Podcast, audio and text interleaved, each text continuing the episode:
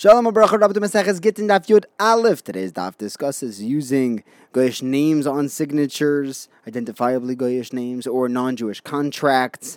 Uh, what happens where Jews cannot sign? Uh, we learn about Persian stories. Um, if there are names that are ambiguous, not obviously non-Jewish, and we learn about it from the Shoinos of a star.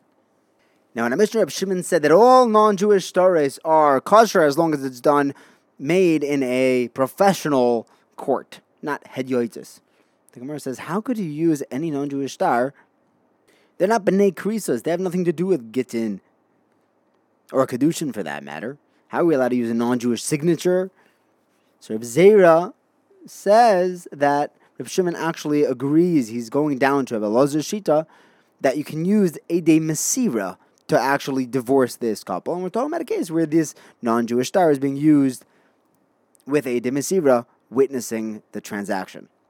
I even Rebbe Lazar would agree that if there's an intrinsic soul, if it's a forged document, it's not good.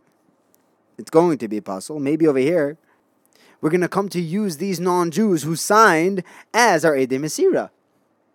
The Gemara answers that no, we're not going to use these goyim for our Ede Mesira because they're obviously non-Jewish names. You're not going to use uh, Christina O'Reilly as your A-Day Mesira. What's an example of uh, Shemos of Goyish names? Or Papa says, a Hormiz, Taisa says it's Horman, or Avodina, Bar Shivtoy, or Bar Kidroy, Bati Vinakim, Una. However, if the names are not obviously Goyish, you will not be able to use it. Is that true? Look at the Seifa. In the Seifa it says, if the star was made by a non-Jewish court of Hedyotim, that's when it's not good. Well, why don't we all wrap it up into one statement in the Mishnah? That we can use non-Jewish courts stares when it's Shemus Muvhakim, when they're obviously Goyish names. If not, then you can't use them. So the Gemara gives two answers. Either that we have to change the Mishnah to say that yes, but Medavar Memurim, it's only when there are obviously non-Jewish names. But if not, then you can't use these Goyish stars. Or we could say the Seifa is actually talking about it's going back onto the Tanakama by Gite Momon, and it's saying that Gite Momon are only possible when it's written be Hedyoitim. When you have Goyim, a Goyish court that's professional, then Gite Momon would be good.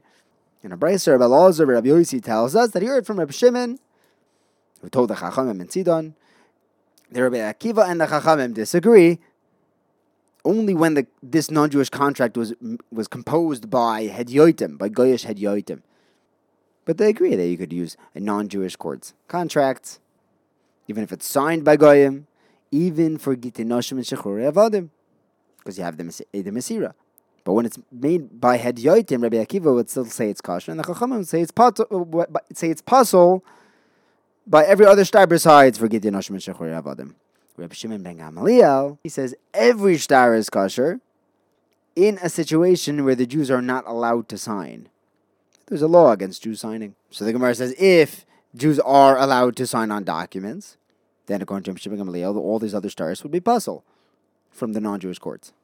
Why don't we make a gezerah on the places where Jews can't sign up to the places where they can? Yeah, the Gemara says we might confuse names, but we're not going to confuse places. Ravina thought that maybe we could use stories made by a Armenian makeshift court, a, a non-legalized court, a star, but Rafram told him that no, it has to be our kois, it has to be an official governmental non-Jewish body. Next, Rava tells us that a Persian star, if it's given over in front of Jewish witnesses, you can't use this star to collect from Nechasim Mishabadim, but you can connect from the Bnei Chayrin. Ah, we don't know how to read a Persian document. Uh, has to be a case where you do know how to read it. Ah, you need a star that can't be forged. Yeah, they did this process process called um, a datzipon, a pizzon, where they soak it in a nut, which makes it unforgeable. Ah, you need at the end for it to review the star in order for it to be kosher. Yeah, they did that. They have that summary at the bottom. The Gemara says it sounds like an incredible star. Why are you only allowed to connect from Bnei Chayrishi, even be able to connect from Nechasim Mishabadim? Now, you, the reason why you can't collect from the Mishabadim is because the star doesn't have a kol, because it doesn't have Jewish signature. Next, Reish Lakish asks his brother-in-law, Rabbi Yochanan, what happens if you have an Eidim who sign on the get in Eretz Israel, and it sounds like this their names on the bottom could be non-Jewish names. Well, you don't know. They're ambiguous. It could be Jewish, it could be not. Can you use that star? So Rabbi Yochanan responds, we only know that the names Lucas and Lus, clearly Goyish names, are kosher, because no Jew has those names. But it won't be kosher if a Jew could have that name. The Gemara asks, we learned that if Gittin come from Medina Sayyam, even if the signature are non-Jewish like names, it's still kosher because most of the Jews in Chutz Laretz have non-Jewish like names. So you see that it's still kosher. We could assume that there are Jews signing it. Why do Rabbi Yochanan say that it's possible unless it's Lucas and Luz? The Gemara says, well, you know exactly why it's kosher when it comes from Chutz Laretz. The, the Mishnah gives us a reason because everyone has non-Jewish names over there coming from Eretz Yisrael, we really don't know. The others that answer that Rabbi, Yochanan actually brought in this case of Medina Siyim to prove his psak about Eretz Yisrael being the opposite. In the next Mishnah, we learn that if someone says, give this Tain get zele ishti or star shechur zel avdi, if he wants to retract, according to a mayor, he can before it gets to them. The Chachamim say you, you could only retract on Noshim, but not on Shechur Avodim because a big halacha she'zachin la'adam shaloi ve'in chavin loy befanav. The shliach isn't automatically being koined for the eved because it's not a pure schus. For the wife, it's a pure schus, or fakert. The for the wife, it's not a pure schus, and therefore it's not automatically hers. For the eved, it's a pure schus to go free.